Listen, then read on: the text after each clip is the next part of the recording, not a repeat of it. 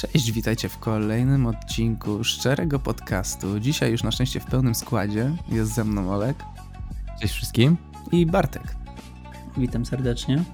Na początku chciałbym Wam przypomnieć o tym, że nasz podcast odbywa się w każdą sobotę o godzinie 18 i właśnie o tej godzinie zawsze możecie sprawdzać wszystkie kanały dystrybucji, na których oferujemy nasz podcast. Tam będziecie mogli go znaleźć. Jeżeli macie jakieś pytania lub jakieś wskazówki odnośnie tego, jak powinniśmy prowadzić nasz y, podcast, naszą audycję, to śmiało piszcie na e-mail szczerypodcast.gmail.com Tam wszystko będziecie mogli napisać, co uważacie, i tam na pewno y, wasze modły zostaną wysłuchane.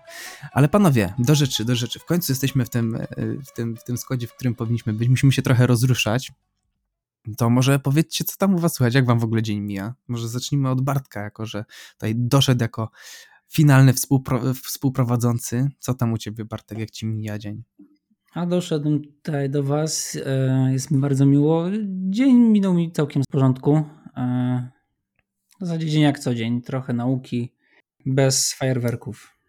Bez fajerwerków. No, wiecie co, no u mnie, u mnie też bez fajerwerków jakaś specjalna praca, praca, jeszcze raz praca. No ale teraz na, na szczęście już wyczekiwałem, powiem wam no, szczerze, wyczekiwałem tego, e, tego dnia bo już nie mogłem się doczekać po prostu kolejnego podcastu. Ale co tam u ciebie, Olek? Może u ciebie się działo coś wyjątkowego?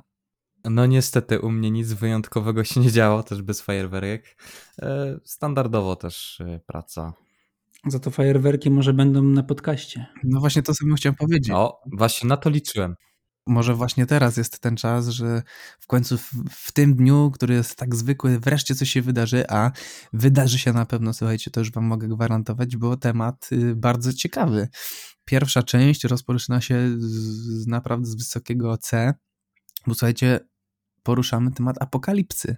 Mega ciekawy temat w ogóle, bardzo szerokie spektrum tutaj y, można się popisać naprawdę i myślę, że taki temat, na który każdy będzie miał inne zdanie, jakby nie było.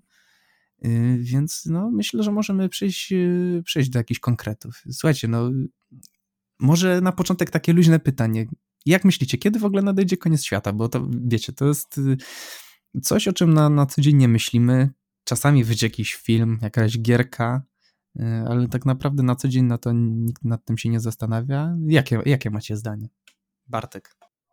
No ja uważam, że y, na pewno szybko się to nie stanie e, i mam nadzieję też, że to się tam jeszcze tysiące lat muszą minąć, żeby coś się takiego poważnego stało, ale y, moim zdaniem no na pewno będzie to niespodziewane, ale jestem bardzo ciekaw formy, w jakiej to może nastąpić.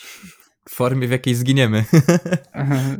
Dokładnie tak, ponieważ e, no, jak sobie tam omówimy zaraz różne scenariusze, to jest do wyboru do koloru, tak mogę powiedzieć. Olek, nie wiem jak się zapatrujesz na to. Wiesz co, no ja mam takie podejście, że no losy świata no nie są nam znane. Tak naprawdę koniec świata mógłby być nawet jutro. E, więc no ja tutaj akurat jeżeli chodzi o tą kwestię kiedy by to mogło być. Wiadomo, mm, są tam różne naukowe teorie, natomiast ile razy takie teorie były obalone, było to analizowane na nowo, no wiele razy tak było, prawda? Chociaż e, ja bym był ciekaw waszego zdania, e, jaki jest najbardziej prawdopodobny scenariusz, bo to kiedy to nastąpi, no to nikt z nas nie wie, ale jak myślicie, w jakiej formie to może przyjść, albo w jakiej byście najmniej chcieli, żeby w jakiej byśmy sobie życzyli tego, tego naszego końca. To tak jak wiecie, w więzieniach w Ameryce możesz sobie zażyczyć ostatni posiłek, my możemy sobie zażyczyć Właśnie. teraz w tym podcaście, w, naszym, w naszej audycji, jaki będzie ten koniec świata. No wiecie co, no, jeżeli chodzi o mnie, wiecie co, no, nigdy się na tym tak głębiej nie zastanawiam. Wydaje mi się, że najbardziej prawdopodobnym takim i zarazem najszybszym sposobem, jak możemy wykończyć nas wszystkich, to jest po prostu nasza głupota, którą e, nieustannie pielęgnujemy, chociaż powoli w niektórych tam kuluarach się to zmienia. Mówię tutaj oczywiście o, plastiku i o temacie wszystkim e, znanym ogólnie zanieczyszczeniu naszej, naszej pięknej planety. No wydaje mi się, że naj, najbardziej prawdopodobnym scenariuszem, jeżeli nie chcemy wybiegać w jakieś dziesiątki tysięcy lat albo nawet miliony lat w przód, no to to będzie jakieś totalne zanieczyszczenie y, przez samych siebie naszymi odpadami. Nie, nie wiem, jakie wy macie zdanie, panowie? E, wiesz co, ja mam bardzo podobne, mm, natomiast samo to zaśmiecenie tego naszego klimatu po prostu według mnie wywoła kolejną epokę lodowcową. Przynajmniej tak mi się wydaje. I po prostu będzie tak kiedyś, gdzie no, temperatura za dnia będzie wynosić nawet minus 70 stopni i nie będzie się dało przetrwać. Można tu nawet nawiązać do, do ciekawych e, języków kultury, tak? Czyli na przykład tutaj mamy serial Snowpiercera lub grę strategiczną Frostpunk, swoją drogą od polskiego studia, gdzie jest tam generalnie fabuła jest osadzona właśnie w epoce lodowcowej, gdzie jeszcze ludzkość y, stara się jakoś przetrwać w tych czasach. Y, akurat jeśli chodzi o Frostpunka, tutaj mogę się bardziej wypowiedzieć. Y, twórcy stwierdzili, że zbudują mechanikę opartą o, mm, to znaczy mechanikę tych ludzi, w jaki sposób oni sobie tam radzą. Radzą sobie po prostu poprzez wykorzystanie pary, i tego typu urządzeń, tak? Czyli takie czasy steampunkowe, niedalekie w sumie od nas, tak? No na czymś się na pewno wzorowali tworząc tą grę, no to nie ukrywajmy, że to nie jest jakiś jakby pomysł jakby na samą grę jest na pewno autorski, natomiast no musieli mieć jakiś y, punkt zaczepienia, więc no jakby najbardziej trafna uwaga. Ale słuchajcie, to jest ciekawe, jakby mogły wyglądać e, teraz miasta na przykład, albo generalnie e, ten teren, który znamy obecnie, jakby przyszła taka epoka lodowcowa nagle i ludzie nie wiem, czy by byli w ogóle w stanie tak funkcjonować, no bo elektrownie pewnie cały czas by próbowały pracować, nie wiem na ile e, byłoby to możliwe w takich warunkach, ale pewnie miasta by opustoszały, no bo ludzie by nie wychodzili, bo byłoby za zimno. Nie, nawet nie wiem, czy by nie mogli przetrwać w tych domach. Przecież to no nie da się w, w tych warunkach, w których aktualnie żyjemy. Na pewno myślę, że ludzie ze wsi by się przenosili właśnie do miast, ponieważ y, na wsi masz jeszcze większy problem z jakimikolwiek dostawami. Na przykład, jeżeli by żywność mieli dostarczać, no to wiadomo, w pierwszej kolejności łatwiej jest zaopatrzyć miasto niż taką wieś. A jeżeli byłaby taka epoka lodowcowa, ciągle by padał, nie wiem, śnieg, e, temperatury po minus 70, tak jak mówiłeś, tam 80, no to myślę, że ludzie nie zebrani jakby w kupie ze sobą, tak jak właśnie jakieś tam aglomeracje większe, absolutnie by e, sobie nie poradzili. No tutaj bardzo dobrym nawiązaniem do tego, co wy panowie mówicie, jest właśnie ten, y, który już tutaj po części nawiązał Olek, serial y, Snowpiercer właśnie z Netflixa. Tam go głównie możemy zobaczyć. Bardzo fajny, przyjemny serial. On stosunkowo niedawno wyszedł, tak jak to właśnie tę audycję prowadzimy, no to nie jest to jakiś super e, stary serial, raczej zalicza się do tych nowych. No i właśnie bez tutaj oczywiście spoilerów, bo jego koncepcja właśnie opiera się e, e, na tym, aby osadzić świat właśnie w tym, w tym świecie tej epoki lodowcowej, tej apokaliptycznej wersji, wizualizacji właśnie tej epoki lodowcowej, gdzie tam, wiecie, na zewnątrz dosłownie temperatury sięgają gdzieś tam w granicach 100 paru stopni na minusie, no tam kosmiczne mrozy są. Sam serial jest skonstruowany w taki sposób, że jest jeden wizjoner, który oczywiście tą tragedię wywołaną przez naukowców, która doprowadziła właśnie do tej epoki lodowcowej, jakby przewidział. On stworzył pociąg, który nazywa się Snowpiercer. On składa się z 1001 wagonów. Tam w tych wszystkich wagonach życie rozłożone jest tak, jak na planecie sprzed tej apokalipsy. Y, no i losy bohaterów umieszczonych w y, właśnie tym pociągu w poszczególnych wagonach możemy sobie wraz z całym przebiegiem serialu śledzić, więc idealnie pasuje. Przyznam się tutaj, że nie oglądałem e, tego serialu, ale jestem ciekaw, jeżeli można się to wytłumaczyć bez większych spoilerów, dlaczego akurat to jest pociąg, jakby czy to ma jakieś uzasadnienie takie logiczne, czy po prostu to jest e, fantazja jakaś twórców. Wiesz co, ja szczerze przyznam się, że nie obejrzałem jeszcze w całości tego, tego serialu. Natomiast jeżeli tylko jeszcze będzie okazja kiedykolwiek to sprostować na jakiejś audycji, to na pewno, na pewno napomnę, ale myślę, że na razie póki co na tym etapie, na którym jestem, jest to jest jakiś pomysł, jest to jakaś koncepcja. No jest to pociąg, on ma stworzoną specjalną trasę, specjalne torowisko, które również ten wizjoner e, wyznaczył i zaprojektował. Ogólnie koncepcja jest taka, że ten pociąg jeździ w kółko. On tam ma jakąś trasę na globie i jeździ sobie w kółko i w ten sposób e, po prostu funkcjonuje. Natomiast no tutaj ciężko jest mówić o tym, żebym to bardziej rozwinął bez spoilerów, a naprawdę nie chcę spoilerować, bo, bo fi film, serial e, warty polecenia, więc naprawdę polecam wam gorąco, tak samo naszym słuchaczom. Polecam, abyście e, sprawdzili Snowpiercer, e, naprawdę warto.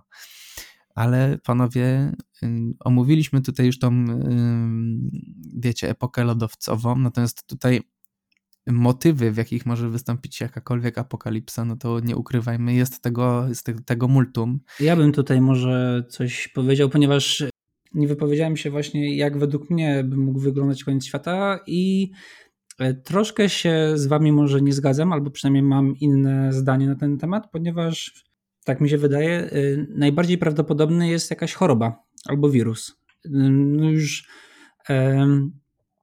Mieliśmy przykład koronawirusa, który nagle powstał. Na szczęście on nie jest taki groźny, ale e, tutaj też czytałem różne artykuły, w których wypowiadali się znani epidemiolodzy, gdzie sugerowali, że w najbliższych 50 latach albo w najbliższym wieku przyjdzie jeszcze jedna choroba, kompletnie nowa, która będzie dużo groźniejsza dla nas i będzie miała dużo większe i dużo gorsze skutki niż obecnie koronawirus, więc jakby ja bym poszedł w tą stronę. A i tutaj e, ciekawym przykładem mm, jest apokalipsa zombie, która jest spowodowana na przykład właśnie jakimś wirusem albo jakąś chorobą.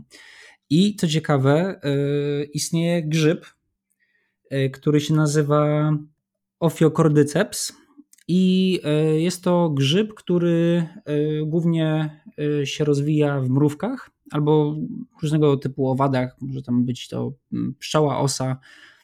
E, i on w nich się rozwija, y, trochę upośledza ich układ nerwowy i odbiór y, różnych bodźców zewnętrznych, przez to ich zachowanie w ogóle się zmienia o 180 stopni, a y, ten grzyb doprowadza do tego, do samozniszczenia jakby organizmu. Że ten organizm się wykańcza, on wysysa jakby z tego swojego żywiciela e, te wszystkie substancje potrzebne do przeżycia, a na końcu, kiedy e, ten żywiciel umiera, czyli na przykład mrówka czy tam jakaś osa, to on wyrasta z tego ciała martwego i rozsyła ze swojej zarodni e, dalej jakby dalej swoje jakby nasiona, nie? Bo to jest, bo to jest grzyb, więc on tam jakieś nasiona sobie po prostu. Tak, tak, tak. Wiesz co, powiem szczerze, słyszałem o tym grzybie.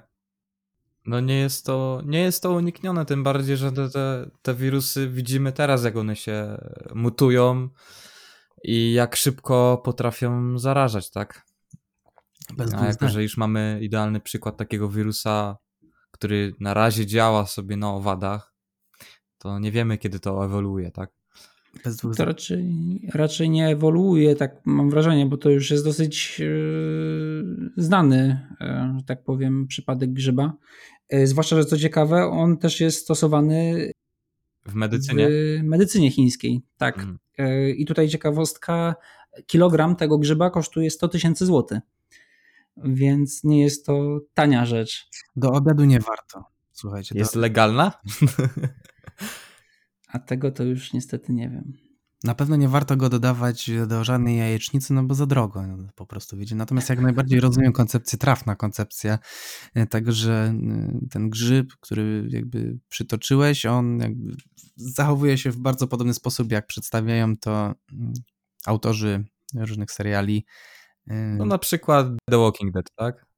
Wyobraźcie sobie, że właśnie jesteście takimi postaciami w takim świecie, jest taki wirus, jak sobie radzić z czymś takim, jak przeżyć następny dzień w takim świecie. To w ogóle kompletna anarchia by była.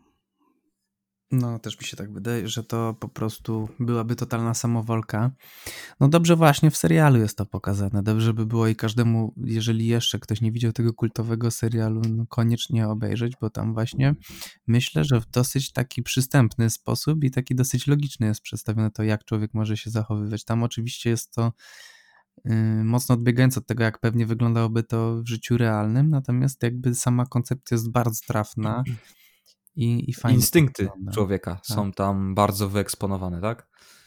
Bardzo dobry serial swoją drogą i naprawdę jeden z lepszych. Długi, ale naprawdę warty, warty tej gry, yy, tego przemęczenia się, chociaż gdzie, gdzie tam mowa o przemęczeniu, no to czysta przyjemność. Natomiast bardzo dobry serial i, i na pewno warto go obejrzeć. Czy ktoś ma jeszcze coś do dodania? No, na pewno też ciekawą rzeczą jest to, jak, e, jak wy byście się zachowali. E, czy wybralibyście na przykład na miejsce bazowe, e, na przykład wieś albo miasto, bo to są jakby różne wyzwania. Z jednej strony na przykład wieś mniej ludzi, ale też mniej zasobów. Wielkie miasto na pewno jest bardziej niebezpieczne pod tym względem, ale właśnie nie wiem, co byście e, jakby z tych dwóch rzeczy wybrali? E, jaki byście mieli pomysł na przetrwanie takiej apokalipsy? Wiesz co? Ja mam taki dosyć sprytny wybór, nie wiem, sami ocencie. E, nie wybrałbym ani takiego miasta, ponieważ za duża aglomeracja, za, za duża ilość ludności, co za tym idzie, za duże zagrożenie, ponieważ więcej skażonych będzie po prostu w tym regionie. Z drugiej strony wieś odpada, ponieważ brak jakichś tam szybkich dostaw, generalnie no jesteśmy odcięci całkowicie, jakbyśmy chcieli, potrzebowali e, jakiejś żywności, leków, tak dalej, tak dalej, tak? Jesteśmy bardzo daleko. Natomiast to też jest, e, oczywiście nie spoilerując, e, jest to pokazane nie powiem gdzie konkretnie i w którym sezonie, a mianowicie zamknięte osiedle. Jedynie co tak naprawdę byśmy musieli zrobić, to ewentualnie go obudować z jakiejś blachy czy coś takiego. I mamy tak naprawdę parę, parę domków obok siebie. Mogą to nawet być szeregowce, jak zależy po prostu, co nam wpadnie w rączki, że tak powiem, jeśli chodzi o takie, tego typu osiedle. I myślę, że z takiego osiedla e, bardzo często, jak już są generalnie budowane takie osiedla, to one mają dostęp do bardzo ważnych placówek, ale też nie są w samym centrum miasta, że są w jakiś sposób tam o, jakby oddzielone, nie?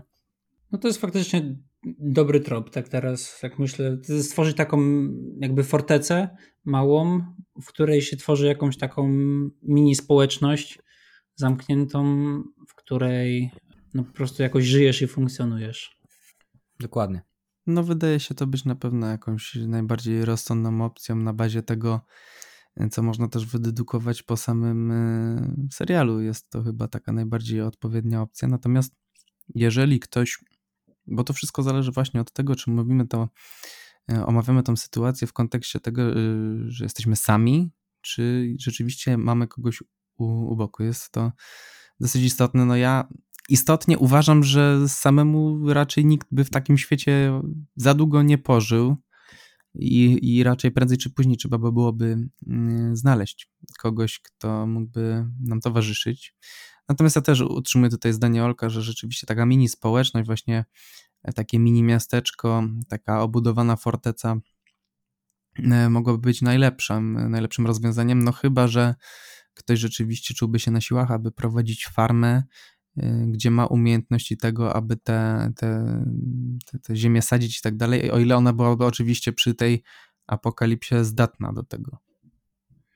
No właśnie, też to wszystko zależy. Trzeba też uważać, żeby sąsiad przypadkiem nie próbował zabrać nam upraw, bo to w takich trudnych czasach chciwość i chytrość jeszcze bardziej rośnie w siłę. Ale wiesz co, no, przez śmiech doszliśmy do fajnego Y, tutaj takiego wniosku, bo jakby w tym serialu też oczywiście mm, bez spoilerów, ale jest to, to, dobrze pokazane, że właśnie te zachowania ludzkie potrafią się bardzo dynamicznie zmieniać i że fałsz i obuda kłamstwo i zmiana jakichkolwiek y, uczuć względem drugiej osoby zmienia się drastycznie. Więc tutaj przez śmiech, y, mówiąc o sąsiedzie, naprawdę trafny argument, bo, bo właśnie tak jest. Właśnie tak jest, że myślę, że właśnie w takim świecie to tak naprawdę możesz ufać tylko sobie, a i w takich warunkach i człowiek sam do siebie przestaje mieć jakiekolwiek zaufanie, więc to na pewno specyficzne warunki. Grozi, na szali jest postawione twoje życie i zdrowie, no to że tak powiem, wszystkie chwyty dozwolone. Tak, no można by było powiedzieć, że tak naprawdę ta lokalizacja nie ma znaczenia, a jeszcze większe jakby znaczenie od tego mają ludzie, którymi się otaczasz, tak? No jeżeli w momencie wybuchu takiej epidemii e, będziesz zadawać się z ludźmi, którzy nie do końca jakby ufają tobie lub ty ufasz im, no to może się to bardzo źle skończyć, gdzie no tutaj naprawdę można by było sypać przykładami z książek, z filmów, naprawdę tego jest pełno. No myślę, że na pewno kluczem do sukcesów, y, tak podsumowując, byłby na pewno dobór odpowiednich kompanów i od tego trzeba byłoby zacząć, a potem już takie typowo rzeczy czysto techniczne, tak jak budowa yy, jakiejś osady, która byłaby odpowiednio wzmocniona, natomiast bez odpowiednich kompanów, no tych fundamentów, jeżeli nie będzie w postaci zaufania i, i jakiejś współpracy, która jest jakaś głębsza niż y, przetrwajmy, no to myślę, że to nie miałby prawa bytu. Y, no rozgadaliśmy się tutaj o tych zombie, ale słuchajcie, no oczywiście to nie jest ostatni y, jakby tutaj epizod, jeżeli chodzi o rodzaje apokalips, bo mamy również takie apokalipsy, jak apokalipsy bardziej nam przyziemnym ludziom realistyczne, na przykład w apokalipsa w wyniku ataku nuklearnego. I tutaj też wiele można y, przytoczyć fajnych myślę, przykładów, bo tutaj na razie odchodziliśmy y, dosyć daleko, jeżeli chodzi o jakieś wnioski typu właśnie epoka lodowcowa, jakieś tutaj zombie, to oczywiście niewykluczone, jak widać, wszystko jest możliwe i, i byłyby ku temu przesłanki, natomiast co uważacie o, o, o takim ataku nuklearnym? Tak naprawdę przecież żyjemy w takim świecie, że taki atak nuklearny może wystąpić jutro. Czy jakie wy macie stanowisko? Bo to mnie bardzo ciekawi na, na, na ten temat. No właśnie, ja powiedziałbym, że mm, teraz jesteśmy w takim trochę czeskim pacie, bo e, te największe y, kraje, największe mocarstwa, które posiadają tą broń jądrową, one jak najbardziej mogą sobie nawzajem zagrażać atakami e, nuklearnymi. Tylko problem jest taki, że to jest droga w jedną stronę. Jeżeli ktoś już zacznie e, tak atakować, to to już jest e, klęska na skalę światową, ponieważ w odezwie druga strona konfliktu też zacznie ich atakować i de facto ucierpią na tym wszyscy. No bo nawzajem się wszyscy powystrzeliwują, na to nie ma jakby e, ochrony. No jeżeli już taka rakieta poleci, to e, po prostu no, nie wiem, czy są takie systemy, które by jakoś sensownie mogły e, zniwelować taki atak, więc moim zdaniem raczej szybko to nie nastąpi przez to, że to jest droga w jedną stronę i dla atakujących, i dla broniących się ale na pewno no, skutki by miała katastrofalne, bo masa osób by zginęła w wyniku samej e, e, samego uderzenia, samego wybuchu bomby. E, ogromny procent też pewnie by zginął w wyniku jakiejś choroby popromiennej albo różnego rodzaju po prostu skutków takich naziemnych.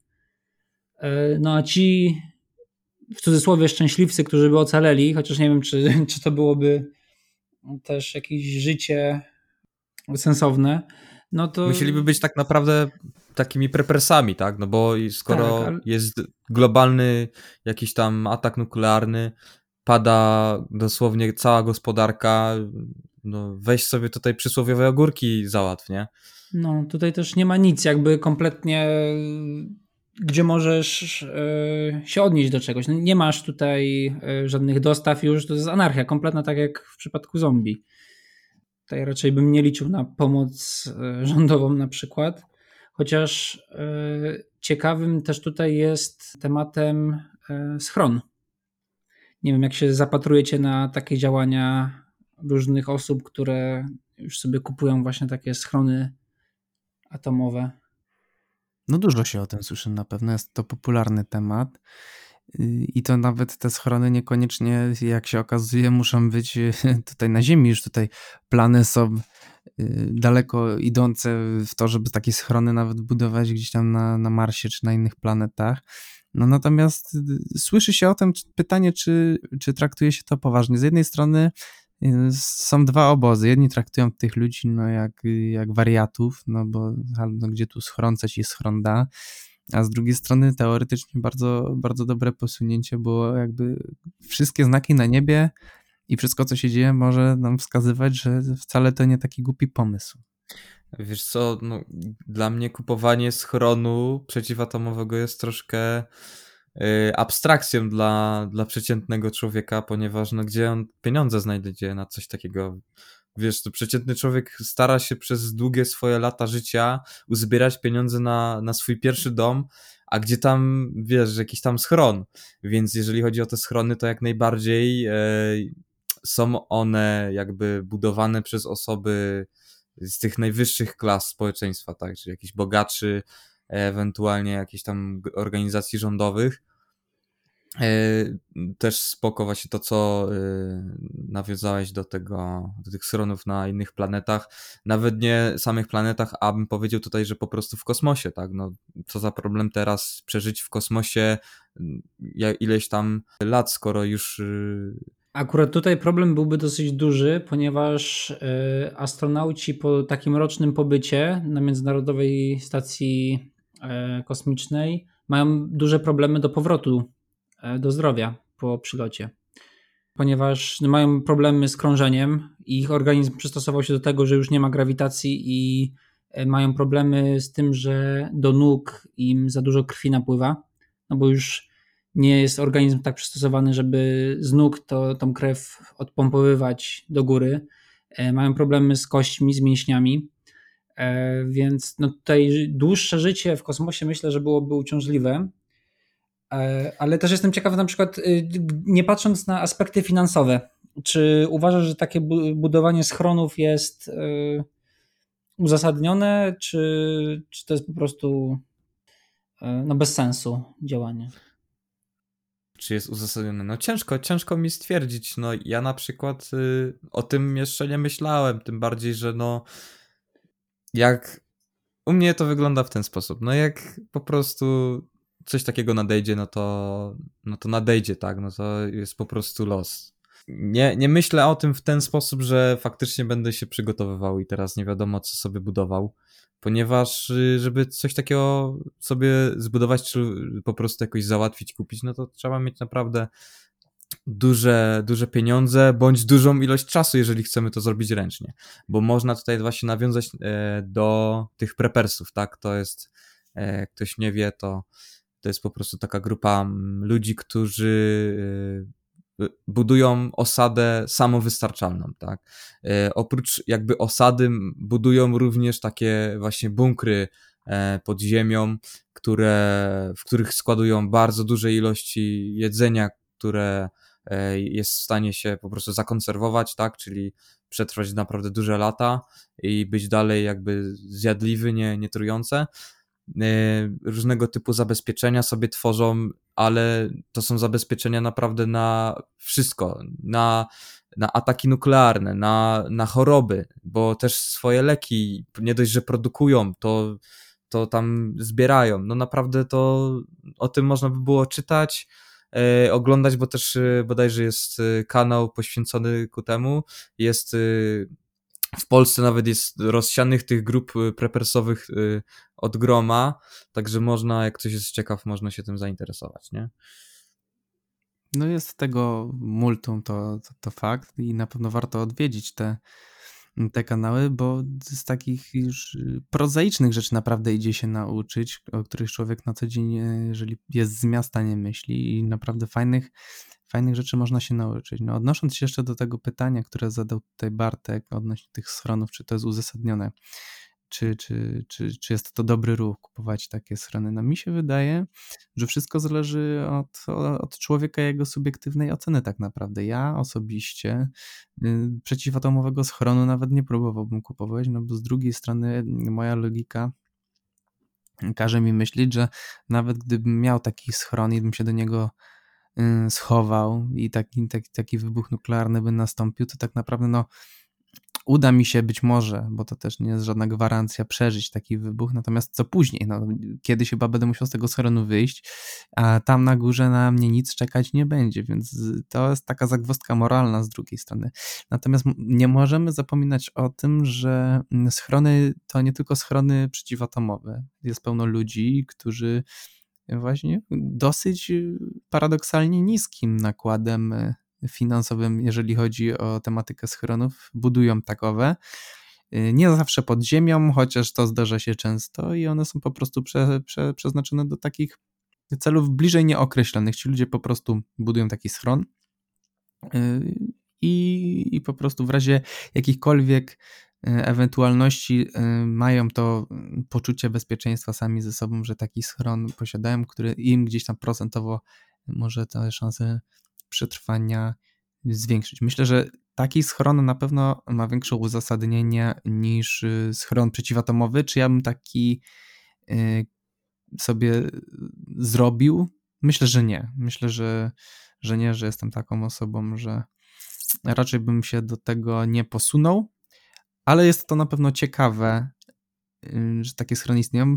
By the way, są youtuberzy, teraz nie przytoczę, którzy takie schrony posiadają. Nie są to schrony, które mają jakąś niesamowitą technologię i tak dalej, natomiast y, widziałem gdzieś tam... chyba Wardenga. No, a możliwe, bardzo możliwe, że tak, tak, tak, Wardenga ma taki jeden. Wiem, że było ich więcej i to dosyć ciekawe y, rozwiązanie. Jak widać ma dużo zastosowań, bo mimo, że jest to schron, można tam pójść i po prostu w odosobnieniu się przysłowiowo wychillować, nie? Także spoko, spoko opcja. Ale w ogóle nawiązując jeszcze, no bo jesteśmy cały czas w tym klimacie y, tych ataków nuklearnych, bardzo w ogóle ciekawe nawiązanie to tak naprawdę gra i zarazem książka, a raczej książka i zarazem gra, powinienem powiedzieć. Metro 2033, nie wiem czy albo czytaliście, albo graliście.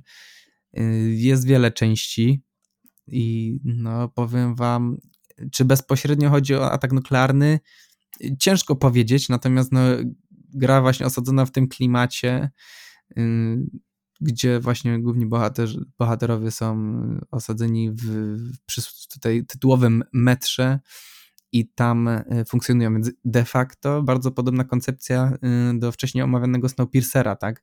Mamy grupę y, bohaterów, tutaj dosyć powinienem powiedzieć społeczność, która jest zamknięta w jakimś jednym miejscu. W tym przypadku jest to metro, w tamtym jest to pociąg, ale ja widzę tutaj znaczące podobieństwa. No i, i jak tam wasze zdanie o metro? Słyszeliście, oglądaliście, graliście? Jak to wygląda? Mi się wydaje, że jeżeli chodzi o tytuł Metro 2033, to ciężko naprawdę nie potknąć się o ten tytuł gdziekolwiek. Wydaje mi się, że każdy gdzieś tam o tym słyszał. No jest rozpromowany mocno, to prawda. No jest. Bardzo podoba mi się ta koncepcja e, przerobienia metra olbrzymiego moskiewskiego na e, właśnie taki schron dla ludzi, e, tych, którzy zostali. No i w ogóle lubię takie podejście praktyczne, kiedy w razie jakiejś potrzeby przerabiamy jedną rzecz na kompletnie inną, o kompletnie innym zastosowaniu tutaj ciekawostkę, y, może nie do końca związaną, ale jest to, że podstawówki stare, szkoły podstawowe na osiedlach y, w Polsce, y, nie wiem czy zauważyliście, mają bardzo szerokie i wysokie korytarze, wysokie sale i te przejścia są raczej takie właśnie szerokie, po prostu one są zamknięte jakby takimi drzwiami na stałe, a to wynika z tego, że w razie gdyby była jakaś wojna, miały być automatycznie przerabiane na szpitale. I żeby spełniały wszystkie normy szpitali. I tak akurat mi się z tym skojarzyło, że przerobienie e, całego metra na podziemne miasto e, to jest w sumie no, idealny pomysł w tak ciężkiej sytuacji, jaka tam jest przedstawiona. W sensie podałeś bardzo, bardzo dobry przykład, tak? Czyli projektujemy budynek o nazwie szkoła, tak? Który ma spełniać, wiadomo, funkcję edukacyjną, ale e, to dodatkowo jest wdrażany plan B, e, na, na, na co można wymienić jakby daną placówkę, tak? Czyli z edukacji na e, zdrowie, tak? Myślę, że akurat metro moskiewskie nie jest przystosowane, znaczy nie było planowane jako schron podziemny, chociaż kto wie, może, może tam jakieś tajemne dokumenty są świadczące o tym, że Słuchajcie, po Rosji można się spodziewać naprawdę wszystkiego, także jest, jest to możliwe, jest to możliwe, ale udajmy się de facto w bardzo podobne klimaty.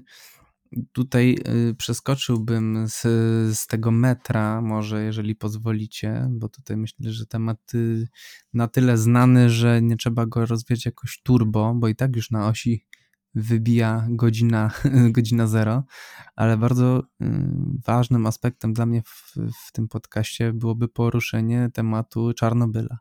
Jako, że jest to temat apokalipsy, no to Czarnobyl jako Czarnobyl i ta katastrofa, która w tej czarnobylskiej elektrowni jądrowej się wydarzyła, no to nie jest de facto apokalipsa. Natomiast chciałem tutaj bardziej podejść do tego w, w, w głębszy sposób i wziąć to jako symbol takiej mm, apokalipsy lokalnej. No jakby nie było, 26 y, kwietnia 86 data, która zmieniła po prostu życie tak wielkiej ilości ludzi, to była taka katastrofa, że dla tych ludzi, którzy rzeczywiście w, tej, w tej Prypeci y, żyli, dla nich to był dom, nastała taka swego rodzaju właśnie apokalipsa i ich życie zmieniło się z, z dnia na dzień.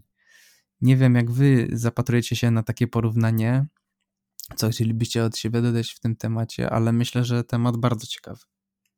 No właśnie też chciałem do tego przejść, bo oprócz ataków nuklearnych mamy same elektrownie jądrowe, które ej, można teraz słyszeć o nich naprawdę dużo, ponieważ plany na budowy nowych e, elektrowni są już nawet i w Polsce, tak?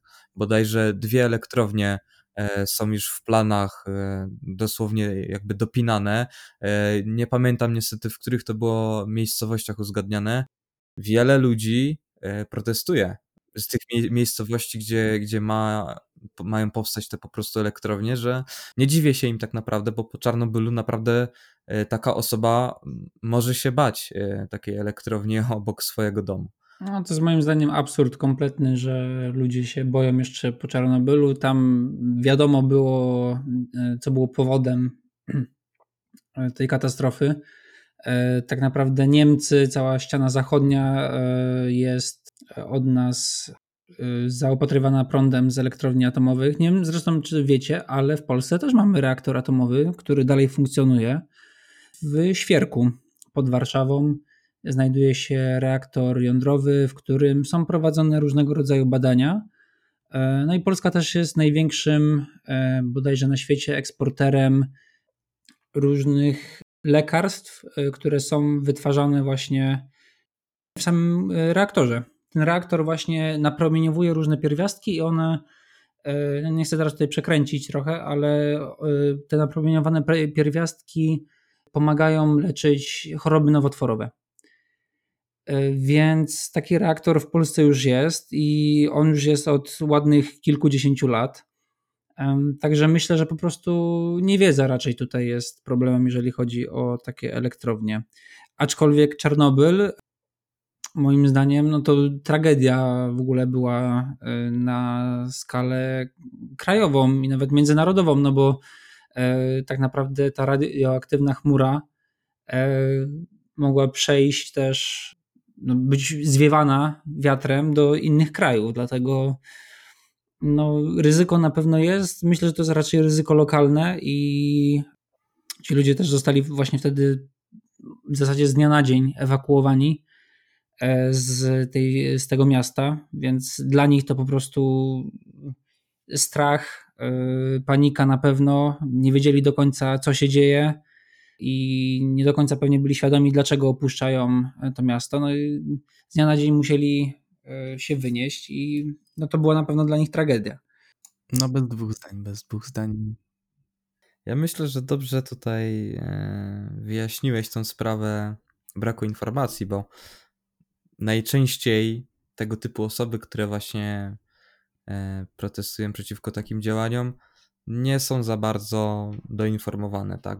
Ja myślę, że to po prostu też trochę niechęć ludzi do jakiegoś tam wdrożenia się w temat. Znali tylko mm, sytuację w Czarnobylu i jakby na tej podstawie jakby zbudowali sobie tą swoją opinię. Chociaż z tego co słyszałem, to e, ponoć odchodzi się powoli od e, elektrowni jądrowych i raczej stawia się bardziej na energię odnawialną. Tak, tak, tak. No, dużo się mówi naprawdę. E, ja nawet w mojej firmie, w której pracuję, naprawdę już dosyć często spotykamy się z firmami, które po prostu chcą zaprojektowania strony odnośnie energii odnawialnej, tak? Mają jakąś spółkę i prowadzą po prostu budowę takich y, farm, y, więc tego u nas w Polsce zaczyna, mam wrażenie, być taki wylew y, tych firm, które się tym interesują. Zawsze coś, co, co, co, co jest przeżytkiem, zostanie wyparte, słuchajcie, przez coś nowego lub wcześniej niedocenianego. Myślę, że taka jest kolej rzeczy. Fajnie, fajnie nam się naprawdę rozwinął ten podcast. Nie wiem, jestem mega usatysfakcjonowany tym, jak to wygląda. Nie wiem, jak wy panowie. Natomiast e, myślę, że jeżeli chodzi o tą część, zbliżalibyśmy się e, powoli do końca. No, podsumowując, naprawdę mm, wiele jest tych, tych metod, tych sposobów, jak może dojść e, do takiej apokalipsy. Normalnie nad tym się nie zastanawiamy, ale tak naprawdę na każdym kroku są pewne zagrożenia lub jakieś hipotezy, które każą nam myśleć, że wcale nie jesteśmy tak bezpieczni, jakby nam się wydawało. Możemy jeszcze krótko powiedzieć o jeszcze jednym ewentualnym przypadku. E, na pewno Bartek będzie wiedział coś więcej na ten temat. E, na przykładzie e, asteroid, tak, które mogą się zbliżyć. Czyli to już nawet nie sam atak nuklearny, a po prostu destrukcja naszej Ziemi. No, to na pewno jest taka szansa. Generalnie obserwatoria na całym świecie wyszukują różnych asteroid w pobliżu Ziemi z jakąś tam orbitą potencjalnie kolizyjną i starają się oszacować jakieś ryzyko kolizji. No, na razie jest to bardzo małe, wręcz można powiedzieć, że zerowe. Tak, pamiętam kilka lat temu e, dosyć głośnym przypadkiem była asteroida Apophis, która miała e, bodajże w 2029, czy ma w zasadzie w 2029 e, blisko przelecieć obok Ziemi.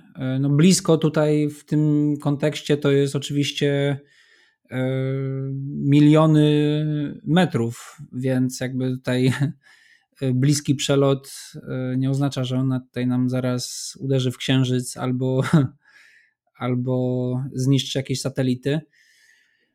Mm, no tylko e, wciąż określają naukowcy, że szansa na uderzenie tej asteroidy w Ziemię jest znikoma. A w ogóle w takim przypadku też mm, nie byłbym przekonany, że jesteśmy bardzo narażeni na jakieś tam zagłody całej ludzkości, no bo raczej większość asteroid wpada, jeżeli w ogóle zdąży dolecieć do, do powierzchni Ziemi, no to wpada do wody, no bo większość naszej planety zajmują oceany, więc no, na pewno y, uderzenie takiej asteroidy jak Apophis, która ma bodajże 300 25 metrów średnicy około, więc no, jest to e, spory kamyk. No to gdyby na przykład uderzyła e, w środek Atlantyku, no na pewno wywołałoby to e, jakieś trzęsienia ziemi, fale tsunami, ale szczerze mówiąc, nie wydaje mi się, żeby miało to skutek globalny. Myślę, że raczej E, byłoby to bardzo dotkliwe, aczkolwiek e, nie tak niebezpieczne jak wcześniej wymienione przez nas. E, przypadki. O, przypadki. No. Słuchaj, to mogłaby być największa kaczka w historii rzucona kamieniem. Nie, nie możemy tego wykluczyć, także słuchajcie. A jeszcze by się odbił, a hipotetycznie, co by się stało, gdyby akurat tak y, idealnie te orbity Ziemi i Apofisa się y, zbliżyły, że on by tak tylko dosłownie zahaczył o naszą atmosferę i, i z taką gigantyczną prędkością po prostu przez nią przeleciał. I tak musnął tylko taflę wody. po prostu wizualizacja science fiction, to tam aż mi odebrało. Naprawdę ciekawe, panowie. Dzięki wam serdeczne za, za tą część. Wnioskując po pierwszej, to jestem bardzo dobrej myśli. Y, wszyscy, którzy nas słuchają, zostańcie y, z nami po krótkiej przerwie. Widzimy się z powrotem na drugim, ale wcale nie gorszym temacie. Będzie gorąco. Zachęcam Was po raz kolejny do tego, aby pisać y, Wasze uwagi oraz propozycje na tematy na kolejne podcasty na nasz e-mail szczerypodcast.gmail.com Pamiętajcie, w każdą sobotę o godzinie 18 kolejne podcasty. Widzimy się po przerwie. Heja!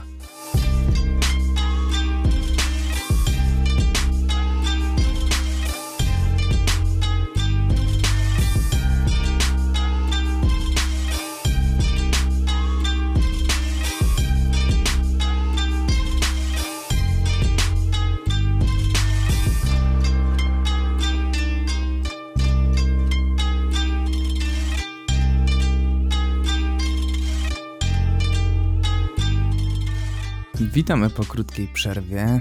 Już za nami jest koniec świata, więc teraz przyszedł czas na koniec żartów. Ale zanim przejdziemy do kolejnego tematu, to może zapytam, jakaś kawa, herbata wpadła, może jakaś woda, panowie? A jak najbardziej, kawka, herbatka w dłoń i jedziemy.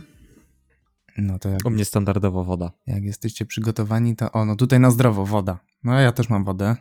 Chociaż, no nie, herbatami też nie szczędzę, ale to już taka prywata. Panowie, teraz czeka nas bardzo ciekawy temat. Wy już wiecie jaki, ale jeszcze słuchacze nie wiedzą, ale teraz przyszedł ten czas. Fanfary zostaną uruchomione. Słuchajcie, włamanie do CD Projekt Red, naszej tej polskiej firmy. No, gorący temat, to trzeba przyznać. W ostatnim czasie wrzy w internecie po prostu jest tylko o tym słychać, także czekam na, na wasze zdanie, ale może zanim zanim was uruchomię, no to parę jakichś faktów podajmy wspólnie, żeby tutaj wprowadzenie najpierw jakieś zrobić dla słuchaczy, którzy po prostu w temacie mimo wszystko nie są, nie mają czasu śledzić. Także włamanie. Olku, kiedy, kiedy w ogóle doszło do tego fantastycznego przedsięwzięcia? Że oczywiście mówię żartem fantastycznego. Poważna sprawa. Kiedy to się stało w ogóle? E, wiesz co, data włamania i to jest 8, z 8 na 9, czyli z poniedziałku na wtorek bodajże. Pracownicy CD Projektu rano prawdopodobnie przychodząc sobie do pracy, niestety, ale mieli zaszyfrowane komputery. E, oczywiście dostali piękną wiadomość od y, grupy hakerskiej o nazwie Hello Kitty. Prawdopodobnie są przypuszczenia, że to jest ta, ta grupa hakerska. No i co? Dane, y, jeżeli chodzi o kody źródłowe ich gier, zostały ukradzione. E, komputery, tak jak wspomniałem, zaszyfrowane, e, włącznie z HR-em, księgowością, administracją, no po prostu wszystko.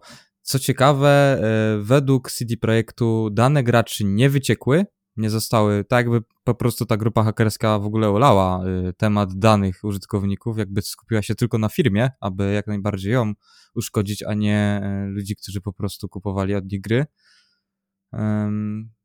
No i tyle, jeżeli chodzi o takie fakty, co tam się wydarzyło. Tu jeszcze ciekawostka, jeszcze się wtrącę.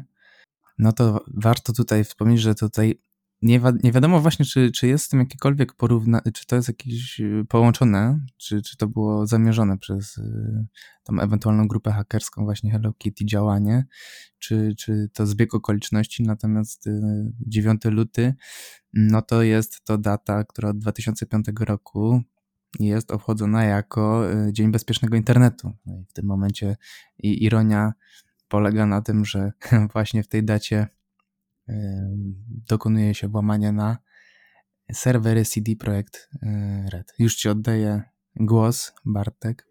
Chciałem jeszcze tutaj wspomnieć, że e, CD Projekt e, wprawdzie powiedział, że dane graczy są bezpieczne, ale już e, ich pracowników, jak i byłych pracowników, dane mogą nie być aż tak bezpieczne, ponieważ wydali oświadczenie, w którym zachęcają właśnie do wymiany dowodów osobistych albo zastrzeżenia kont bankowych przed ewentualną próbą wyłudzenia jakiegoś kredytu. Także pracownicy na pewno mają dużo większy problem.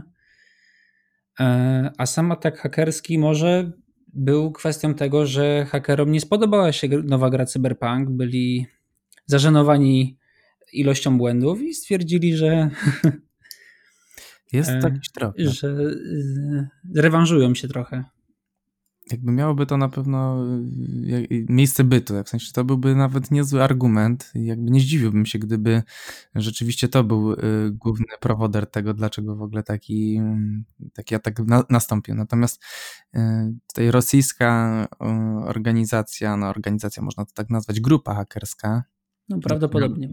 Prawdopodobnie stoi za tym, za tym włamaniem.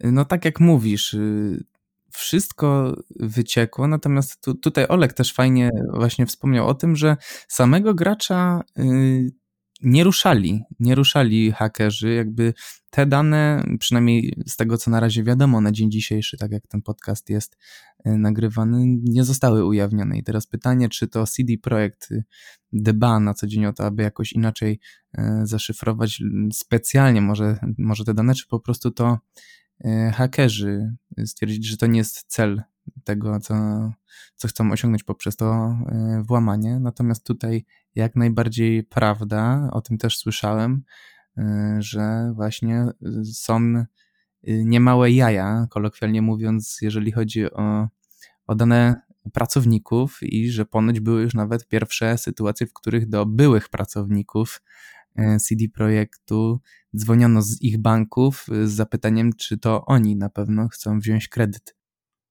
Z tego co też wiadomo, już y, kody źródłowe do gier oraz dane osobowe pracowników trafiły na licytację, aukcję. No właśnie, ale jak to jest z tymi licytacjami? Jak to, jak to wygląda? Sprawa wyglądała tak, że grupa zażądała kasy, tak? Standardowo jako, że chcieli udowodnić to, że posiadają kody, to wypuścili e, kody źródłowe Gwinta, czyli to jest karcianka e, osadzona w fabule Wiedźmina. Po wypuszczeniu tych kodów następnego dnia umieścili e, oczywiście w Darknecie licytację, która, której cena wywoławcza wynosiła 1 milion dolarów, oczywiście w kryptowalucie Bitcoina. Tam jeden bitcoin kosztuje aktualnie 47 tysięcy dolarów. No i co? No, na licytacji można było przebijać tylko o pół miliona. To były takie zasady od nich. E, oraz y, była również cena kup teraz, która wynosiła 7 milionów. No niestety y, nie wiemy, e, jak skończyła się licytacja, jaką e, ceną Natomiast wiadomo tylko tyle, że no te pliki zostały sprzedane. E, w zasadach również było opisane to, że osoba, która to kupuje, e, nie ma prawa e, odsprzedawać tego lub kopiować tego dalej. Jakby to po prostu zachowuje dla siebie. Czy tak naprawdę się stanie? No nie wiemy. Jakby to jest po prostu darknet. Rządzi się on swoimi prawami. Może ktoś teraz okradnie przestępcę. Może tak być okraść złodzieja. Słuchaj, w Darknecie to jest bardzo wąska, ale mimo tego skonstruowana bardzo specyficznie infrastruktura i tak naprawdę w Darknecie e, nikt nie jest, e, wiesz, jakimś tym złym i dobrym, tam tak naprawdę panuje całkowita dżungla i tak naprawdę jednego dnia, jednej godziny możesz być tym, który e, jest oprawcą, a za minutę możesz stać się ofiarą. Także wszystko zależy od tego, jakie ruchy wykonujesz y, w tej przestrzeni. No i tam naprawdę trzeba wiedzieć, co, co jest pięć, żeby, żeby się w tym y, nie zatracić. No jeszcze w ramach takiej y, ciekawostki warto dodać, że jeżeli chodzi o właśnie grupę, która jest podejrzana, czyli Hello Kitty, no to ich ostatnim atakiem, który jest tutaj potwierdzony, że to rzeczywiście spod ich rąk został przeprowadzony atak, był to atak, a włamanie raczej, do brytyjskiej organizacji zdrowia w, takiej, w ramach takiej ciekawostki. No ale słuchajcie, tak na chłodno, jakbyśmy do tego chcieli podejść po tych wszystkich informacjach, jakie tutaj przedstawiliśmy, no rzeczywiście, jaki według Was jest taki prawdopodobny, jaka jest prawdopodobna przyczyna tego włamania? Co chcieli osiągnąć? No bo umówmy się, no pieniądze pieniędzmi zawsze chodzi o, o pieniądze, jeżeli chodzi o ataki. No nie słyszałem jeszcze, no Anonymous, tak, to też druga popularna ekipa hakerska, no oni tam czasami politycznie e, jeszcze zagrywali te swoje działania, no i oni tam nie zawsze o pieniądze y, prosili, natomiast nie, nie jest to żadna tajemnica nie od dziś wiadomo, że raczej hakerzy z reguły jakieś pieniądze y, z tego tytułu, że już się włamali chcą. No i moje pytanie do Was, jaki był według Was rzeczywisty powód tego ataku? No, szczerze mówiąc, też mi się wydaje, że głównym powodem są pieniądze po prostu. Możliwe, że CD Projekt jakoś nie podpasował E, tej grupie. E, może chcieli się pobawić trochę w dom z papieru i dlatego nie wykradali żadnych danych graczy, tylko e, skupili się na uderzeniu w firmę. Szczerze mówiąc, to są jedyny, jedyny powód, jaki mi przychodzi do głowy, to raczej pieniądze albo jakaś taka mhm. chęć pokazania tego, że ten CD Projekt wcale nie jest aż tak świetną firmą, aż tak dobrze zorganizowaną, e, ponieważ był straszny hype na Cyberpunka i wszyscy dosłownie spodziewali się tego, że to będzie najlepsza gra tego roku i najlepsza gra nawet dekady, e, albo w ogóle najlepsza gra na świecie. No a wyszło jak wyszło, jak dobrze wszyscy wiemy. I możliwe, że po prostu chęć pokazania, że e, CD Projekt nie jest wcale aż tak dobrze zorganizowany, y, mają też jakieś tam swoje wady. Zresztą bodajże w tym ogłoszeniu, w tej notatce, którą y, przesłali do CD Projektu, którą też CD Projekt na swoim Twitterze umieścił, napisali, że mogą opublikować właśnie dokumenty, które pokażą, że są dosłownie, w dosłownym tłumaczeniu gównianą firmą i jak gównianie ich firma funkcjonuje. No, dokładnie. Jakby to, że oni zbili na tym jakiś dodatkowy hajs, myślę, że to zawsze przy takich ich działaniach pewnie jest tam gdzieś pobocznym celem. Natomiast y, sam fakt, że po prostu został wypuszczony z Cyberpunk troszkę za wcześnie niż powinien, e, ponieważ tutaj programiści nie byli jednak gotowi z, z pełną grą. Natomiast zarząd tutaj naciskał pewnie i też inwestorzy naciskali, aby tą grę wcześniej wypuścić ze względu na, na zyski, e, na, na pieniądze, tak, które chcieli już po prostu tak naprawdę no, do siebie, aby, aby te pieniądze się już zwróciły tak, z tej inwestycji. Myślę, że zgubiłem wątek, to się wytnie. No, mówiłeś o tym, dlaczego według ciebie właśnie do tego E, ataku doszło. No, tutaj Bianco obstawiał bardziej e, ten motyw pieniężny. Ja zadałem pytanie, ja zadałem to pytanie celowo, dlatego że właśnie to jest e, ciekawe. Wiele jest głosów, które mówią o tym, że być może ten atak właśnie był skonstruowany i przeprowadzony ze względu na wielki fuck up, który, którym był Cyberpunk 2077. Tak jak tutaj Bartek wspomniałeś, miała być to gra dekady, w ogóle gra, która będzie czymś świeżym, czym cał, czymś całkowicie nowym, coś co odmieni y, gaming y, raz y, na zawsze. I tak naprawdę nadzieje, wydaje mi się, były jak najbardziej uzasadnione, dlatego że jeżeli chodzi o CD Projekt, no to firma y, miała ładne zaplecze, ładne portfolio. No nie możemy zaprzeczyć, że cała seria y, Wiedźmina, no to to naprawdę była y, gra i jest gra, która jest jedną z najlepszych, jeżeli chodzi o, o, o swój typ, więc jakby nadzieje były uzasadnione. Pytanie tylko, co poszło nie tak? No właśnie to, co mówiłem kiedyś, nadmierny marketing, który jakby, wiecie, ewoluował do tego momentu, gdzie Ibisz tak naprawdę y, pro, prowadzi program na temat cyberpunka. Gdzie nie wyjdziesz z domu, to cyberpunk jest obecny i nie daje o sobie Właśnie zapomnieć. na autobusach przecież to dla mnie to zaskoczyło kompletnie. Autobusy, tramwaje były obklejone yy, właśnie plakatami promującymi cyberpunka, gdzie wcześniej nie widziałem, żeby jakakolwiek gra promowała się aż tak bardzo w społeczeństwie.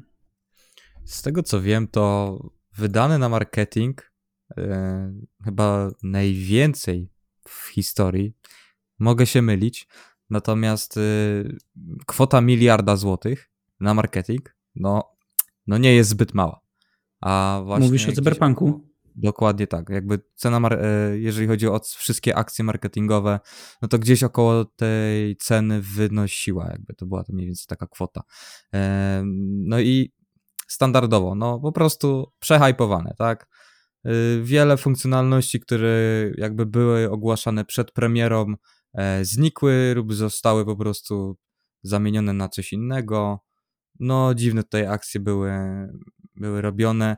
Nawet powiedziałbym szczerze, że akcja podobna do e, Warcrafta 3 Reforge, który tak naprawdę był e, nazwany prześmiewczo przez, przez graczy jako Refund, a nie Reforge, ponieważ y, dosłownie kilka dni po, po kupieniu e, tej gry gracze zwracali masowo dosłownie tę grę, ponieważ kompletnie, no to była kompletna klapa, tak jakby w ogóle firma nie zwróciła uwagi na na potrzeby oraz oczekiwania e, graczy w stosunku co do odświeżonej wersji tej gry. No i tak samo tutaj ten przypadek e, Cyberpunka, gdzie on był po prostu przez 7 lat e, marketingowo puszowany. Różne materiały na, temat tej gry były puszczane i na koniec po prostu zawiedli swoich fanów. Oczywiście znajdą się osoby, które, którym nie robią jakby za bardzo to, to różnicy. Myślę, że ich oczekiwania były bardziej ostudzone, liczyli się z tym, że to nie będzie jakiś taki efekt wow i są po prostu zadowoleni z takiej gry, która powstała. Tak? A właśnie, panowie, co uważacie, y, czy powinna ta gra wyjść właśnie wcześniej, tak jak chcieli tego pewnie ci inwestorzy, czy jednak powinni się z tym jeszcze wstrzymać, narazić się na, na pewno jakąś krytykę ze strony widowni, publiki, która już się nie mogła doczekać i tak już bodajże rok, albo nawet ponad rok zwlekali z premierą tej gry. Jakie jest wasze zdanie na ten temat? No u mnie sytuacja wygląda tak, że wydaje mi się, że tutaj Pytasz, y, czy oni powinni tą grę dalej przeciągać w czasie i jej nie wydawać, czy y, jednak słusznym było to, co zrobili, czyli mimo wszystko... Może inaczej, y, tak, tak, tak, właśnie tak chciałem doprecyzować, że czy dobrze zrobili, czy jednak powinni to jeszcze bardziej rozlec w czasie? Wydaje mi się, że i tak, i tak byłoby źle. To jest wybieranie między złym i złym, tak, tak na dobrą sprawę. No, wydaje mi się, że na pewno z tych dwóch opcji najlepszą opcją byłoby mimo wszystko jeszcze y, przeciągnięcie e, tego w czasie, no bo y, jakby wiecie, nie wydaje się takiego produktu. Jest to już dosyć popularne i tak naprawdę to już jest w standardzie tak naprawdę teraźniejszych gier komputerowych, które się tworzy, że gry nie wychodzą gotowe, że gry wychodzą w alfach, w betach i w taki sposób się je już sprzedaje, a potem się je y, dopracowywuje. To już jest standard, to już nie jest nic y, nadzwyczajnego. Natomiast no, tutaj nie ma mowy nawet o, o dyskusji, jeżeli chodzi o taki zabieg, bo gra była po prostu całkowicie niegotowa. Wystarczy po prostu zobaczyć te bugi, które dzieją się na filmikach na YouTubie I może nie każdy doświadczał tych błędów i nie w takiej ilości, ale naprawdę y, było ich za dużo i były absurdalne, niszczyły grę, uniemożliwiały dalszą rozgrywkę i produkt y, doszedł do tego poziomu, do tego absurdu, gdzie tak naprawdę można go, nie bójmy się tego słowa, y, podciągnąć pod oszustwo, bo tak naprawdę w niektórych przypadkach w tą grę nie jesteś w stanie grać. Tak ma zresztą była wielka afera, jeżeli chodzi o PlayStation 4 i o właśnie grę w Cyberpunka na tej konsoli, gdzie było to praktycznie w niektórych momentach niemożliwe. Także to z pewnej, z pewnej strony no, nie powinno to mieć nigdy miejsca, wydanie w ten sposób gry, więc uważam e, osobiście, że powinni mimo wszystko, mimo narażenia się właśnie na tą krytykę, tą, e, tą premierę przeciągnąć. Ale tak naprawdę to już z poziomu marketingu i planowania marketingowego ktoś o wiele wcześniej zawiódł, bo nigdy nie powinno być tak, że wiedząc i nadzorując pracę i na jakim ona jest etapie, planujesz tak wczesną premierę, pierwszą premierę gry, gdzie nawet y, gdy zobaczymy sobie teraz pierwszą planowaną datę premiery Cyberpunka, to nawet do wydania tej gry y, nie było blisko. A Oleg, to, co o tym myślisz?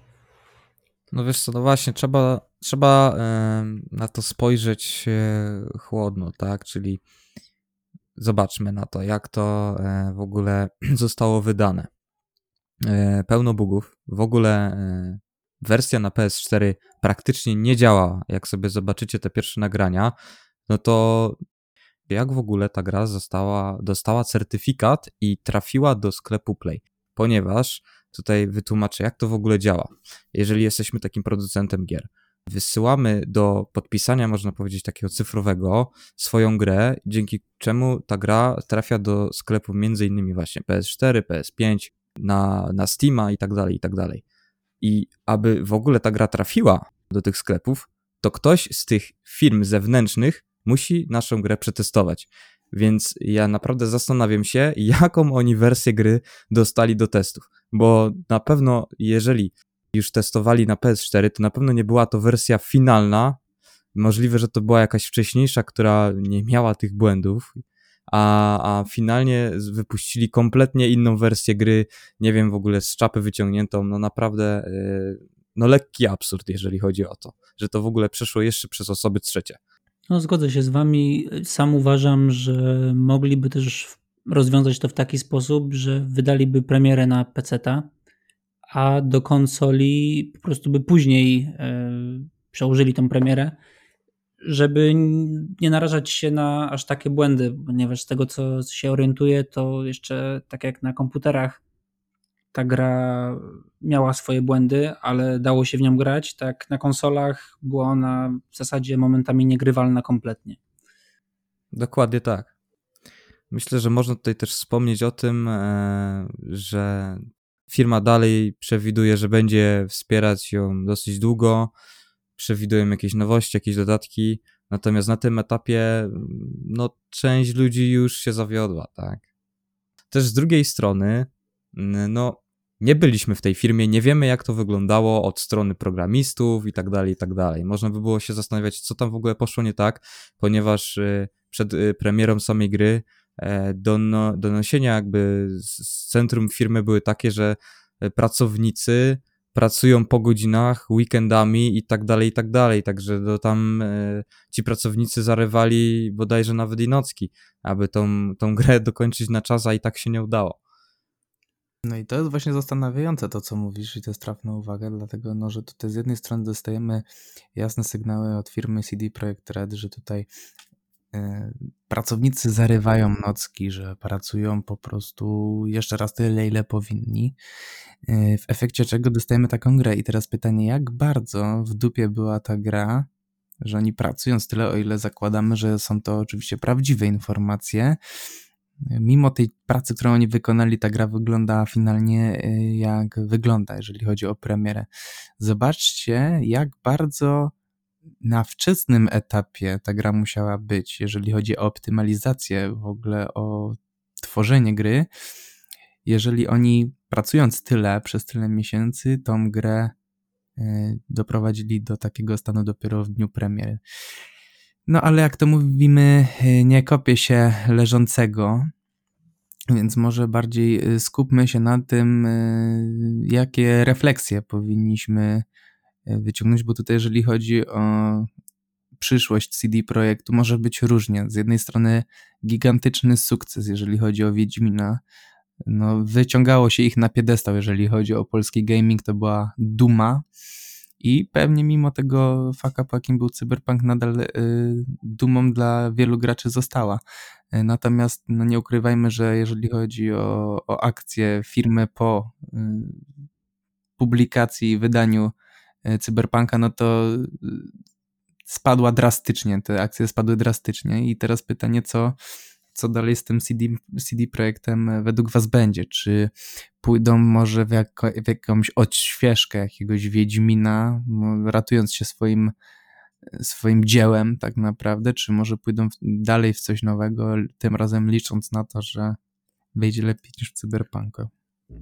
No, jeszcze oprócz tego, że spadły akcje CD Projektu po premierze Wiedźmin, e, przepraszam, po, po premierze Cyberpunka, to po tym ataku hakerskim również o bodajże 6 punktów procentowych spadło ich akcje, tak niestety na dobitkę.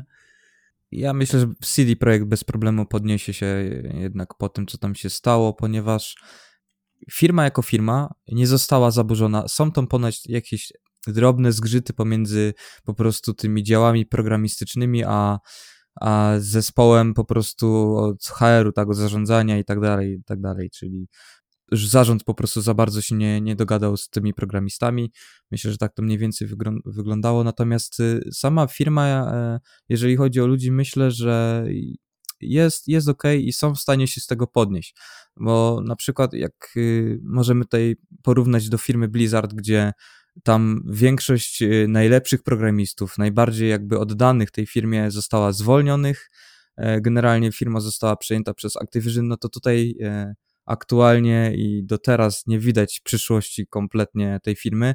Tak na przykładzie CD Projektu jednak y, widać jakieś nadzieje, aby się pod tym podnieśli. Zresztą cały czas ciężko pracują, aby dopracowywać tę grę i liczę na to, że tak się stanie. Jeżeli chodzi o ich dalsze plany, słyszałem, że wypuszczają planszówkę właśnie osadzoną w fabule Wiedźmina, możliwe, że już nawet jest w sprzedaży. Oraz y, oczywiście z tego włamania y, hakerskiego wiemy, że jest jakaś nieopublikowana y, wersja Wiedźmina. Możliwe, że jakiś dodatek coś takiego. Także no, możliwe, że jakieś niespodzianki za niedługo będą. No, ja się całkowicie zgodzę jedną rzeczą jeszcze, jaką bym chciał powiedzieć, to to, że y, uważam, że też się podniosą. Też jest wiele y, studiów, które, które tworzą gry i mimo, że ich gry na początku były totalną klapą, podnosiły się. Chociaż boję się trochę o to, że CD Projekt y, głównie opiera się na Wiedźminie. Mają największe przychody, najbardziej jakby stawiają na tego Wiedźmina, a to może się po prostu przejeść i znudzić graczom. Dlatego no, stawiają ciągle na tą tematykę Wiedźmina. Może wyjdzie właśnie jakiś dodatek do Wiedźmina trójki albo Wiedźmin czwórka. Pytanie tylko, czy to się po prostu nie znudzi graczom na dłuższą metę i czy nie stwierdzą, że no właśnie Cyberpunk miał być taką odskocznią. Ale no, Cyberpunk nie wyszedł jak, jak miał wyjść. Myślę, że po prostu z czasem kolejne łatki jakieś w, patch, w postaci patchów y, trafią do, do Cyberpunka i ta gra zostanie naprawiona koniec końców, ale właśnie obawiam się, że cały czas na tym Wiedźminie nie mogą ciągnąć, że tak powiem. No, wiesz, wydaje mi się, że to jest jasna sprawa, w sensie oni o tym bardzo dobrze wiedzą i, i starają się od tej, e, od tego tematu Wiedźmina odbić jak najbardziej, no Cyberpunk miał być dla nich właśnie taką odskocznią, no nie udało się. Nie wiem, co sądzisz o tym, Adi? No wiecie co, jeżeli chodzi o, o te przecieki mm, Wiedźmina, ja tam doczytałem, nie wiem czy to właśnie tak było, natomiast wydaje mi się, że właśnie jeżeli chodzi o te przecieki, to było tak, że tam bodajże oni planowali po prostu wydać Wiedźmina trójkę na nowe generacje konsol, tak, czyli PlayStation 5 i przystosować je y, do RTX-a. I taki był plan i to wyciekło z tego, co kojarzę, więc myślę, że to był ten plan. Bo nie ukrywajmy, że jeżeli przeanalizujemy sobie to, co CD Projekt robi, to oni bardzo mocno gry, które tworzą, opierają na jakichś innych dziełach kultury, głównie na książkach, e, lub komiksach, tak? Jeżeli chodzi o Wiedźmina, no to tu chyba nie trzeba nikomu tłumaczyć, że e, Andrzeja Sapkowskiego książki były dużą motywacją i, i, i właśnie to one inspirowały CD Projekt do stworzenia gry właśnie o tematyce Wiedźmina, natomiast z tego, co kojarzę, Cyberpunk powstał w oparciu o jakiś kultowy, zresztą bardzo leciwy komiks. Więc oni w ten sposób nawiązują. Więc jeżeli ja osobiście miałbym yy, strzelać, co oczywiście będzie mocno trudne i, i, i, nie jest to łatwe zadanie, natomiast wydaje mi się, że oni po raz kolejny będą próbowali yy, zrobić jakąś kultową grę, opierając ją na jakimś świecie, który ktoś już kiedyś gdzieś opracował, zmieniając go w zgodzie właśnie z autorem, o ile będzie taka y, możliwość. I myślę, że oni właśnie w ten sposób pracują. I tego też bym się spodziewał po ich kolejnej y, produkcji.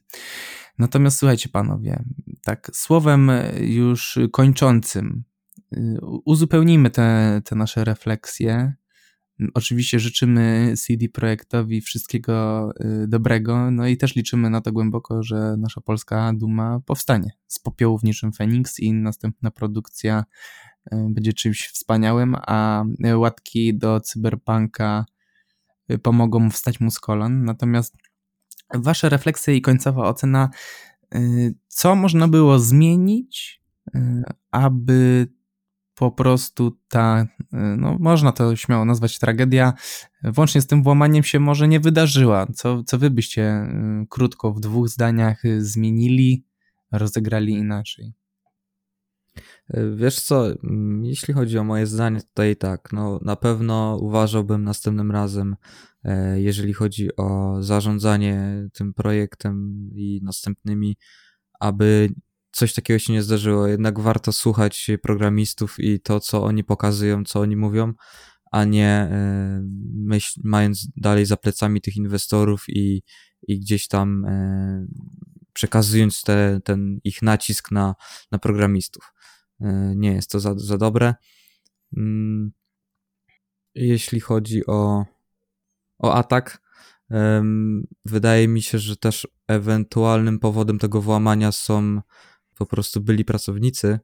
Mm, możliwe, że po prostu jakiś tam były pracownik miał jakiś dostęp do, do repozytoriów i przypadkiem firma nie zauważyła, że ten dostęp nadal był tam przydzielony i go nie usunęła. Też takie sytuacje się zdarzają. To też trzeba uważać takie kwestie bezpieczeństwa i trzeba tego bardzo pilnować. No ja uważam, że jeżeli chodzi o atak hakerski, to CD Projekt zachowało się mm, myślę, że bardzo dobrze. Nawet nie wiem, czy słowo wzorowo byłoby dobre, ale na pewno bardzo dobrze się zachowali, nie próbując jakoś negocjować z hakerami, tylko od razu powiedzieli o tym publicznie, wprost. Zgłosili sprawę na policję, teraz się tym zajmuje prokuratura, więc jakby jak najbardziej słuszne zachowanie, myślę. I życzę, życzę im jak najlepiej, żeby po prostu się podnieśli z tego. Myślę, że a przynajmniej mam nadzieję, że kolejna gra będzie kolejnym sukcesem i ludzie po prostu zapomną o tym, co się stało z cyberpunkiem. Ten cyberpunk jakoś wróci do swojej formy, w jakiej powinien być od początku. No i niech się trzymają. I tego im z całego serca życzymy. A Wam, naszym drogim słuchaczom, przypominam, że każda nasza audycja odbywa się w sobotę o godzinie 18. Jeżeli podcast podobał Wam się lub macie jakieś pomysły na to, jaki temat moglibyśmy poruszyć za tydzień, śmiało piszcie na nasz adres mailowy szczerypodcast.gmail.com oraz zaobserwujcie nas na wszystkich kanałach dystrybucji, w jakich oferujemy naszą audycję. Dzięki za dzisiaj, panowie, to była e, myślę wyczerpująca, ale bardzo produktywna i efektywna rozmowa i, i, i naprawdę fajnie się dzisiaj gadało. Dzięki. Dzięki również. Dzięki wielkie, do usłyszenia. Na razie.